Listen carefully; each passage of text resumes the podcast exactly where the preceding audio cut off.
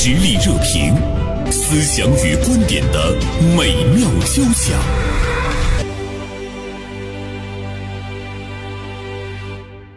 啊，今天呢，我们来关注一下，目前在我们的生活中，结婚的年轻人越来越少了这样一个现象。呃，我相信大家听到之后呢，都在说。这似乎也不是什么新闻啊，我们的心目中觉得它就是目前的一种常态。那这个趋势是什么样子的？呃，这种结婚越来越少的人的数量是不是在大幅度的下降？呃，这个其实呢是值得我们警醒的。呃，另外呢，我们都知道，对于婚姻、对于爱情来说，其实在其中起主导地位的。呃，恐怕呢是这个女性，因为爱情变化的最大的要素呢就是女性的变化啊，所以呢，在我们今天的节目中，呃，除了呃今天大连晚报名笔视线的执笔人小帆做客我们的直播间之外呢，我还请到了来自于金融业的一位呃业内人士啊，李月涵做客我们的直播间。月涵呢是九零年出生，现在呢他一直呢是秉承着自己的单身的生活状态。呃，小帆、月涵，中午好。袁生好，袁生好，袁生老师好，小帆姐好，还是要问候一下。我看到小帆这篇文章之后呢，呃，还是让小帆呃给我们介绍一下吧。就小帆目前你看到的这个数据，是不是还是呃值得我们去警醒？对，昨天看到了一篇关于二零二二年的一个。呃，新人登记数量的这么一个报告，嗯，这里边暴露一个数字，就是二零二二年结婚登记全国哈，结婚登记的是六百八十多对儿，然后跟它与之相对比的就是十年前吧，呃，九年前，二零一三年，当时是结婚的一个高潮，嗯，那一年是一千三百八十多对儿，也就是说这个。不到十年吧，如果加上二零二三年，就是第十年，我们这个数据下降特别厉害，是基本上拦腰砍了一半儿。呃，尤其是前从一千三百万到一千万，用了六年的时间，咱是说慢慢的往下降的。嗯，但是从这个一千万降到现在的六百万，也都是。嗯，之间差距都是三百多万，只用了三年时间。呃，今年这个数量最后看一下吧，希望它能够止住这个往下连续下跌，因为已经九连跌了。最近几年你会看到一个加速度。呃，婚姻个人来讲，他每个人都有每个人不同的情况，但是我们如果站在国家。呃，这个人力社会这样个比较高的高度来看，确实挺可怕的。如果一直的跌，甚至到了负负增长，结婚的数量下降，同时同时就伴随着新生儿的下降。也是连续的多年下降，这是个老话题。但是我们国家也是出台了各种各样的办法，想挽回这个局面或者改变这个局面，因为它会一系列带来老龄化社会啊、呃单身社会啊等等很多很多的问题。所以这个话题呢，我们还是值得去探讨一下，为什么年轻人不结婚了？是。然后我们国家从国家层面用一些什么办法，能就是让大家伙多结点婚，多生点孩子，让大家有结婚的欲望。这个是个老话题，但是。我觉得还是值得深入探讨一下。嗯，像小帆刚才说到的，比如说，呃，它会涉及到我我们的小娃娃越来越少，所以呢，我也看到过社会曾经提出来过一个呼吁啊，一个想法，说生孩子是为社会做贡献，在未来可能。很短的时间中就会有一个呼吁说，你结婚也是为了 对社会做贡献。但是各种各样的这个刺激政策，我们好像是没有看到特别明显的效果。就像今天对楼市一样，就是你怎么刺激它，它的反应呢都不是很大啊。你看刚才小范呢说，呃。这不是一个新的现象，但是我们依然是通过希望通过媒体人的这样的一个关注吧，也希望能够让年轻人呃早一点的步入到呢这个婚姻的状态中。呃，约翰，你听到小帆的呃这样的一个呼吁，对你有没有触动？刚才说到的这个观点，其实大家是一直在社会上这几年都是知道的，但是说呃，因为有这个观点的存在，我觉得就要。对自己现在的状态做一个改变，可能也没有那么迫切，或者是那么强烈。嗯，因为从我这面的话，不不能说什么观点，就从我的视角、自己的感受来看吧。就是拿到这个主题的时候，我第一反应是我还我还真没有坐下来认真思考，哦就是为什么现在年轻人，包括我自己在内，并没有特别的想结婚。嗯、就是上一代人的结婚率很高的原因是什么？这个事儿我们可能也可以先探讨一下哈。嗯首先，这是一种一直沿袭的一个传统。呃，其次呢，是以前经济并不富裕的时候，更多的是一大家子人住在一起的，呃，几代几口人住挤在一个房子里面，然后人均住房面积很低，呃，隐私呢可能也都谈不上。如果想改善居住环境，需要的是什么？呃，大部分人走的应该是结婚分房当时的这个路线。呃，真正的房改推开其实是从一九八八年才开始。那么在此之前，如果结婚这个事儿对于大多数老百姓，我觉得更像到时间我需要吃饭一样。嗯，就是到这个时间点儿，我需要做这个事情，不然我会挨饿。它很像这种大家习以为常的这么一个发展的一个路径，是必须要走的一步。那么现在年轻人的状态是什么？家家人其实都不缺房子，至少不缺不缺少什么刚需的住房，物质条件是比较丰富的。上一辈人的这个努力，我们确实享受了一些比较优越的这个生活条件。大家都知道，人和人相处是需要很多的磨合的。那么年轻人在物质条件比较丰富的过程中，他其实并不喜欢特别的去将就，就是这个是现在年轻人跟老一辈人，我觉得发生一个比较明显改变的一个过程。哎，你就说刚才住房子，呃，约翰，你现在是自己有有自己的一套房子？我家。有有有两套房子，但是我现在暂时还是跟父母住在一起。啊、这个可能我接下来我也会去说，像我依然跟父母住在一起的原因是什么？嗯嗯你看刚才这个约翰，他也从我们整个的经济和物质条件的这种变化啊，也是是道出了呃像他这样年龄的这个年轻人不结婚的其中的一些这个元素。但他刚才说到一点，呃，我想我跟小帆我们应该是比较有有这个体会，就是你到了年龄，你一定要结婚。到了年龄，你一定要生孩子。他跟我们吃饭、睡觉，我们要去遵循的那个规律，似乎是刻在我们的生命里。就是我们那个时候，对对对，老一代人，老一代人，咱俩是同一代人哈，嗯嗯因九零年出生嘛，约翰零年就是跟我儿子比我儿子应该可能稍大一点吧哈，嗯所以说确实我们俩我们今天是两代人的对话。对是呃，咱们呢到了年龄。就是说，你大学毕业了，都二十四了，然后再晃悠两年，家里边就着急了，开始嗯相亲各种对象。你觉得，哎呀，到二十六七了，再不结婚可得了，赶快就结了，对差不离儿就结，结完了就该有孩子，有孩子以后，可能才思考啊，这是不是我想要的生活？但是、嗯已经来不及 啊了，，绝大部分人可能就是说，就这么顺理成章的过下去了。嗯那么说以前的这种婚姻啊，呃，抛除这个感情的问题啊，更多的出于一种带点经济联合体。对对啊，一个人生活，尤其女性，如果没有自己的工作，然后没有自己的房子，嗯那只有婚姻是一个很好的出路。她嫁给一个男人，这个男人单位能分房。嗯呃，我妹妹当初就是跟她那个我妹夫哈，他俩就是见面儿，可能也就认识两三个月。然后就登记了，就去问我妹啊，说登记啊。我妹说，哎，我还不太了解你，但是有房子不不要吗？对就登记了。现在两个人一打仗就把这事儿拿出来说，经济联合体。对我，我周围有好多就跟我那个同龄的一些朋嗯友，比如说在政府的，在银行的，嗯、他们都是为了。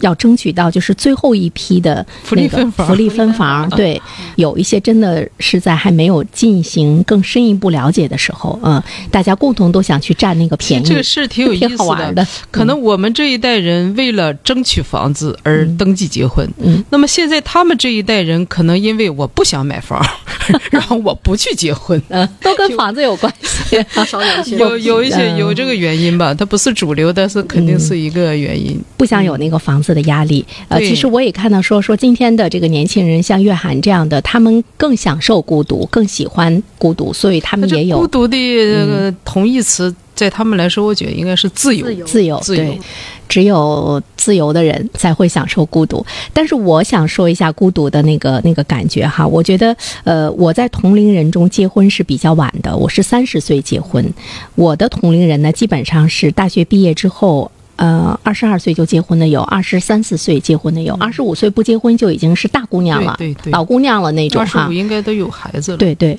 我那个时候其实我真的能感觉到一种，我也能感觉到一种孤独，不是压力，嗯就是孤独。就是我跟同龄人在一起，包括同事和朋友，大家更多聊的就是老公啊、孩子啊，我觉得没有共同语言，所以我觉得我那时候特孤独。从那个他们这一茬年年轻人九零后，他是普遍的，嗯普遍的这个单身。可能你们现在聊的东西已经不局限于这个了。不局限于，就包括我周围这么的大部分的朋友，也有很多是结婚的，然后还有刚刚有小孩儿的。我们在一起依然有很多的共同话题，而且他们的生活也不只局限于孩子和家庭。呃，而同站在他们的角度，因为前期的话一定会比较忙嘛，就是自己的生活会被压缩掉。他们站在旁观者也会很羡慕我现在的状态。哦所以这个都是大家同龄人互相理解的一个。一一个一个现状，嗯呃所以相对来说，我们这代我觉得这方面的压力会小一些。就是说你们在那个社会性的团体中的生存，其实没有那种比较大的压力和那种孤独感。嗯，我从我自己的话，我是完全没有感受到。嗯，同行者其实挺多的。对，嗯，约涵，你觉得你就是呃单身到现在，你你个人的原因是什么？我自己的来看的话，就是现在我的文娱生活时间是非常的丰富的，呃，然后除了组建家庭，我有很多的渠道可以充实自己，获得快乐。呃，拿我自己举例子哈，比如说我喜欢户外，喜欢运动，喜欢美食，喜欢旅游，喜欢尝试很多的新鲜事物。我的生活时间，呃，比如说八月开始，八月的周末我参加了两场的料理课，然后和朋友呢去参加了哈尔滨的马拉松，呃，种草了桨板这一项新的以前没有接触过的运动，呃，然后整个九月呢，我就几乎驻扎在了大连的各大海水浴场的这个，怪不得这么黑啊！对，玩桨板呀，健康的肤色。对，游泳啊，各个方面。然后十月的时候呢，十一期间我又去了林间露营，享受野炊、钓鱼。呃，刚刚的这个周末，就前两天我刚去大连马拉松做了志愿者，嗯、然后为跑友提供一些赛道的补给啊，嗯，就是。嗯，平常的这些运动里面，还我还会给自己设定很多的这种小的目标，比如说上半年我还因为我会参经常参加马拉松的这种志愿者的活动嘛，我去学了这个急救的证，考了一个急救的证，呃，然后接下来昨天晚上我又注册了这个摄影师，呃，以后也许会有更多的其他的方式去参与到各项活动中，就是这些，呃，这些东西把我生活填充满以后，我觉得婚姻的这个事儿在我的概念里面会被弱化掉，嗯、就是。不需要男人。对，就很很很弱化了，就是比如很像什么，就是我今天出门，我的目标是要买一块五花肉做晚饭，嗯。啊、但是我走在农贸市场的过程中，我看到了这个应季的大飞蟹，啊、看到了新鲜采摘的山蘑菇，就是在走到这个卖肉摊位之前，我这些东西已经够用了。啊、总之就是现在的这个社会发展，吃肉的欲望没有了。对，然后我的这个选择变得特别的丰富，就是不只有这一条路线，我可以条条大路通罗马。嗯呃，就是这些的话，相当于给了我们这个年代很多的机会。就是事情没有那么迫切了，它也不是一个必须必的事儿，嗯、还是思想上各个方面，包括你从经济上，我自己的努力工作也可以满足我日常的这些爱好的这个需求。就是是处于一个现在一个处于很平衡的一个状态，嗯，平衡的状态大家都不愿意去打破，嗯，因为充满了很多的未知，嗯，在我这儿看的话，可能婚姻更多，嗯，如果遇到好的婚姻，它会非常的美好，嗯，但是呢，也有很多，它是让一个胜率不高、赔率很高的一个事，是一个大赌博，对，就是嗯一个风险投资。对，所以我会会去选，我要不要去尝试这一步，会去权衡，嗯。嗯，那有没有那种，比如说以前有些女性觉得，哎，我得需要一个，呃，有个人来保护我呀，有个宽厚的这个肩膀啊，呃，我我的这个依靠一下呀，从来没有是吧？自己就可以保护自己了。更多的时候，就是你也看多过了很多的靠不住，嗯呃，你也花花花自己每天一个强大以后，只有自己技巧是，对自己是最靠谱的。哦，自己最靠谱。嗯就很多时候，当你技能越来越多的时候，就别人有不如自己有哈。我可能并不弱，嗯，雌雄同体了，已经活的。对，对是这种感觉。有的时候去电影院看电影的时候，看到哎别人成双成对儿的，也有没有一丝的那个那个羡慕？或者是跟朋友在一起吃饭的时候，有没有那种哎人家都是一对儿夫妻啊，或者是男女朋友啊？哎，突然之间觉得非要戳心窝，就是怎么说，深刻追问嘛？嗯，在我的这个状态里面，我是、我是相信有爱情的，嗯我也憧憬美好的事情，嗯、但是呢，我也非常充分的享受当下，所以我是属于一个。真的并不是享受当下并憧憬美好，嗯。是我已经有憧憬美好过程，我依然可以享受当下。就不拒绝爱情对。他不如果来了会的话，他嗯。他这种这个生活态度，首先是这种生活态度的这个做基础哈、他不会去为那些还没有发生的事情和可能出现的这些状况而去担心。嗯那么用这种担心来干扰了自己目前的生活，他不会说：“哎呀，我将来是不是找不着对象？嗯我没有家庭，没有孩子，我会孤独终老。”那是很久以后的事儿，他现在不想。而且我现在玩得很高兴，我就而享受且我觉得月涵他的那个生活太丰富了。小帆，你听她讲的时候有没有羡慕？人拿着这个证那个证，又去呃跑马拉松。对，我觉得这是一嗯种那个生活的能力，就是人要热爱生活，热爱生活，生活里存在着那么多美好的事情。嗯，就是每个都去尝试，然后让自己的生命变得这个，因为它长度是是固定的，嗯，那它可以把它的宽度无限的拉长。他刚才说，我觉得特别有意思，我就想起我儿子，前一阵儿我也跟他探讨这个婚姻啊。对象的事儿，我儿子也和他就九零后的观点是一样的哈。我现在这么舒服，我为什么要自寻烦恼呢？这个对吧？我每天可以这个听音乐会，然后喜欢吃啥就吃点啥，想上哪玩儿上哪玩儿，然后想去跟朋友露营就露营。我为什么非要弄一个家庭啊？天天下了班非得回家，然后做家务，两个人动不动为了点啥事儿在吵架？那我为什么要自寻这个烦恼呢？我儿子在上大学哈，有的时候我跟他谈，我说找一个什么样的女朋友，正在我侃侃而谈的时候，他经常有一句话就给我噎回去了。他说：“我又我又不要跟他结婚，我想那么多干什么？” 我突然间觉得啊，他想的他想的可能是对的。约翰，我觉得就在九零后、零零后，像你们这一代年轻人的身上，你们呃更加去寻求怎么样去丰富自己的生命啊，享受享受生命，享受生命，更重在那种重在体验、体验更重在经历参与。嗯嗯、很多事情我是想去尝试的，我对嗯一切未知的东西都抱有期待。嗯呃，所以，嗯、就像我说的，我在做一件事情，我会发现一些新的触点，这个触点又可以延展出来其他的这个生活的线条。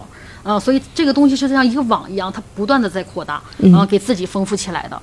所以现在就享受这个状态嘛。嗯，结婚之在这个后会成为过程中，在这嗯个过程中，如果遇到了合适，你也是正常接受的，对吧？对，也会去接纳，呃，但是可能不会像传统观念里面，我一定要怎么样，或者我一定要达成一个什么目标，可能更多的是顺其自然，因为大家现在每个人都是特别独立的一个个体，嗯、觉得会不会为爱情死去活来的那种？因为我是九零年的，也三十三周岁了，到这个年龄很难再有，就是寻死觅活。对，很难很难再有这种飞蛾扑火，这个不太存在，可能只存在于电视剧里面，嗯。所以说有一句话嘛，说你爱不思考才会永恒。嗯，一旦理性了，可能永恒的这个爱是不存在的。以独特的观察视角，发现时代的蓬勃力量；以敏锐的内心感知，寻找我们的精神家园。实力热评，名笔与名嘴的实力碰撞。呃，今天呢，我们来聊一聊为什么现在结婚的年轻人越来越少啊？今天《大连晚报》名笔视线的执笔人小帆，呃，特别关注到了这样的一个现象。同时呢，我们还请到了来自于金融业的资深人士李月涵做客我们的直播间。九零年出生，现在呢依旧在享受着自己快乐的单身生活。呃，我记得很久以前，比如说我们说那种单身的时候，大家更多关注到的是男性单身汉啊什么的哈。所以今天的单身女性越来越多，人们才开始注意到，其实，呃，给社会带来了一些问题，比如说结婚的越来越少，呃，生孩子的越来越少。这个其中跟我们女性的那种觉醒，包括她开始自己去思考我活着的意义啊，哎，其中有着非常紧密的关系啊。小帆，你说我们跟月涵相比的话，我们是稀里糊涂的步入了婚姻，有了孩子。回头想一想，你有过后悔吗？没没没有，嗯这个一代人有一代人的这个所谓的使命，或者是他所处的那个时代赋予他身上的这种映射是不一样的。嗯在七零七零年这一批人呢，是呃以前也说过，是我们是最后一批孝顺老人的这这个年龄哈，然后也是第一批就是可能享受不到孩子的这种孝顺的这个这一代人。七零年是比较特殊的七七十年代，你像我们。肯定的，我们基本上都是一个孩子。我儿子也是九零后哈，他们很多孩子是在外地工作，甚至出国了。呃，即便是这个同城呢，他也忙活自己的，孩子压力也挺大的。但等我们老的时候，可能我们的孩子未必能够有精力来孝顺我们。嗯所以每一每一代人都有每一代人特点。九零后这一批呢，他从小到大他是一个独生子女的状态，他已经习惯了这个，呃，独自啊，一个是独自生活，再一个就是他习惯了我我追求我自己的价值，什么事儿首先想到我，他确实是个中心嗯啊、我高不高兴啊、我没必要去迁就别人，我我为什么要牺牲啊？嗯、我自己高兴就来了就行了。所以他们这一代人有他们的这个成长的这个特殊性啊。那么他们下一代人，零零后和一零后，呃，可能就赶上中国的二孩时代、三孩时代，他们可能又又是一种状态嗯啊。所以说，每一代人要结合他的出生和他的成长啊，包括他长大成人以后整个社会的状态来看。嗯，不同年代的人其实他也有不同的那个时代的文化、时代的背景，所以呢，无论是我们七零后的这个时代。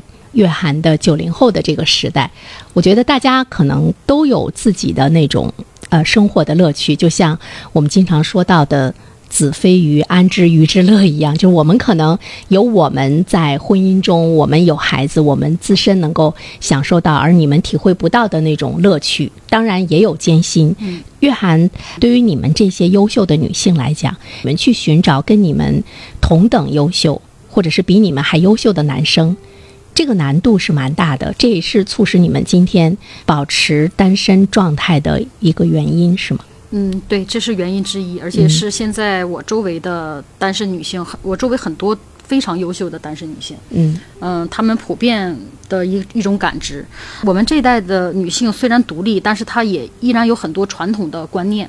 从传统的观念上来讲的话，我认为婚姻是有很多责任的，夫妻双方的责任，嗯、与孩子之间的责任。跟父母之间的责任，而现在呢，我们周围所处的这个男性里面，其实真正我觉得责任感比较强、比较上进、有所担当的，呃，包括事业、家庭都做好，尽可能的做好兼顾，这方面的很少。嗯、换句话说，就是我们现在看到的周围的这个状态，如果套到自己的身上，我有时候就会再问自己，这个是不是我想要的人？这是一方面，这个是属于在传统观念里面，我们会去思考这个问题。那么回到我们现在比较独立，我们有时候也在想，对男性上，我们应该要求他那么多吗？嗯，就是这个也是一个反过来的一个话题，就是因为你也觉得你自己很独立，那么是否这种传统的观念就是对的？所以在我们这代上面，有的时候去想这个问题时候，是最纠结、最矛盾的。我觉得这个问题从我自身角度讲，我没有想清楚。嗯、我有的时候也觉得，一方面应该保留了一些传统的对男性可能打个引号的固有印象，然后呢，在我们追求独立、事业发展。呃，这些方面时候，会不会在想，也要求他们也很多了？这方面到底是不是平等的？因为女性现在都在追求平等，这个社会也都在进步。其实对你们来说，你们现在也存在的一个，你们是不是在选择伴侣的时候，也得有一些反传统的这样的一些观念？比如说，我去找一个跟我差不多的，我不一定这个男人一女定要比我强男弱强。是也可以，对，女强男弱女主，包括这个呃女大男小呃，我们也会看到，比如说男生有的时候有些家长他不是很着急，嗯他觉得我呃男孩子我向下可以找，甚至于可以找比他小二十岁的啊，嗯十岁二十岁的。嗯对于这个女生来讲的话，似乎我们一定要找一个比我们大的，或者是跟我们年龄差不多的社会啊、父母啊啊，他的这个接受度才会这个更强一些。那么我们女生难道不能找一个比我们小的吗？比如说小小个呃四五岁，小个十岁的，可以吗？包括那个女明星找这个弟弟型的恋人也特别多哈。嗯对，所以我觉得这个是社会发展，呃，越来越多元化，包括我们的婚姻啊、家庭也越来越多元化。从这个角度，我觉得是好事儿。对嗯，我们这社会宽容度越来越高。嗯约翰，你你有过这个想法吗？比如说让你去接受一个比你小小弟弟啊小小弟弟 四五岁的，我觉得是可以的，而且嗯我完全不排斥。其实女性排斥的是什么？就是你不能啥都不行，就是你可以在事业发展上面，比如说弱一些，就是换上你要兼顾你家庭可能要重一些。这个就是像传统的男性对过往女性的一个要求，嗯，就是因为你一个家庭就像做一个组合一样，要互补。它是一定是要有一个平衡的。你整个的这个整个模型拿出来的时候，它是要处于一个均衡的一个状态。现在大部分女性的问题是看到的一个男性总觉得他事业上也没有那么上进，家庭上你又什么都去不顾，嗯，这些东西都压在女性身上的时候，那么白白话讲，我要你干啥？我的经济也不需要依赖你，我的情感也依赖不上你。啥啥啥不行，那么这个时候，我一定要选择走这一步吗？呃工作弱一点儿，但你对对对，你呃能把家庭照顾得很好，然后老人方面你去多承担一些，你眼里会有一些活儿。你看，往往的话，我发现女性强的，她是方方面面都很强对，对对，她生活也能照顾得很好，嗯，呃，对父母也很孝顺，然后在工作中她也知道积极进取，生活也安排的不错。那么在这个哄着这个丈夫。对，就是双方总是要有一个处于一个平衡的嘛。其实我觉得人啊，不管是男人女人，其实一样强，都是样样强。就是嗯事业很强的男人、女人，在生活中优他秀的人做什么各方面都优秀对。各方面都很优秀。所以对于男性来讲，你说你事业不行，你在呃家庭，因为我们家庭也存在着一个管理啊，包括你家庭的一些技能啊，呃等这些方面，你要求他强有责任心，也呃挺难的。挺难的。就是你就是你看他一方面不行，他其他方面他肯定他他都不行还。要照顾到男性的自尊心。所以有的时候我们就是不可能说因为一个很很虚荣的一个外在的一种形式，比如说我结婚了。啊，好像就就有一个交代了。我们现在已经完全是摆脱了那个束缚，是吧？所以现在这个一般的男生，呃，找对象也挺难，男生找对象也难，也难，对。所以说，我觉得咱们跳出个人的成分看，从这个从国家呀、从这个社会发展看，确实，呃，我觉得我们国家这个相关部门嘛，民政部门呐、等等。这些应该是也挺伤脑筋的，要不然为什么现在又一会儿二孩儿，一会儿三孩儿，还有的地方号召什么党员干部带头生 生三胎，啊，甚至包括这个房地产的这个各种激励的政策，因为你什么样的人才买房，对吧？你结了婚你才买房。一个房地产活跃了，那上下游很多都活跃起来了，而且将来那个老年人人口越来越多，会带来巨大的负担。从医保啊各种资源来看，都是这种面临很多问题。他的确是社会和国家担心的事情。嗯，但是小凡，我觉得他这种担心好像也似乎很难去触动像月涵这样的，对他们不会说，会触动他们国家号召我结婚，我就去结婚。对对，那你得实实在在嗯，呃，考虑他的内心，他真正有什么需求，他担忧什么了，把这些问题解决掉，嗯，他才能够主动的去这个但是他进婚姻。对他就是想找到一个跟他可以匹配的优秀的男性，但这个呢又是社会拿不出来的。对比如说我们的教育，就是说到的又涉及到很多方面。刚才那个岳涵在说的时候，我突然之间在想，在生活中，如果我们的无论是男生也好，或者是女生也好，一方面有那种责任心，另外一方面他还是一个非常有趣的人。对，他是一个生活多技能、有很多热爱的人，那么他的那个身上的魅力才会很十足，是吧对，？会闪闪发光，会闪闪发光。但是现在这方面的人也又很稀有，可能是学霸一大堆，但是你真正的有趣的、不那么木讷的、不那么有趣的灵魂，万里挑一。嗯嗯，他他又会那个反射回来。其实我们真的是要检验我们今天存在的好多好多的这个问题。那其实对于社会来讲的话，社会国家只有去主动承担了。比如说像月涵她这样的，包括我们周围，小潘也说到，有一些已经五十多岁的女性，她依然单身，但是她们还是很快乐。那她的这个养老问题，就是需要社会她去会有更好的一些养老的机制。对，实际上老龄化社会确实已经到来了。嗯，这是本身也是一个个人思想你们担与社会心吗发展的一个嗯矛盾点。嗯嗯，其实未来的话，可能未来十年，我觉得老龄化这个问题都会成为整个医疗行业的一个主线。嗯嗯，然后在这个主线上会有很多的延展。那么还是回到，就是这个问题是不是我们能去解决的？嗯，嗯，其实呢，有没有孩子跟你未来有没有人给你养老关系都不是很大。小帆，你说咱们都有孩子，我们会期待着我们老了之后他陪伴在我们身边给我们养老吗？我特别认可你说的那句话，我们这一代人的父母是最幸福的。没错。嗯，对。我们有十足的那种孝心去陪伴，而且有更多的那种责任的承担。我们还有兄弟姐妹，对，嗯，是七零年有都有兄弟姐妹。但是从我们内心来讲，其实我们对于孩子来关注我们的养老，我我们似乎也没有那种更多的，不想给他们增加这个压力。嗯、所以在月涵他们看来，他们可能会觉得我结婚生孩子，为我的晚年做一些什么什么样的。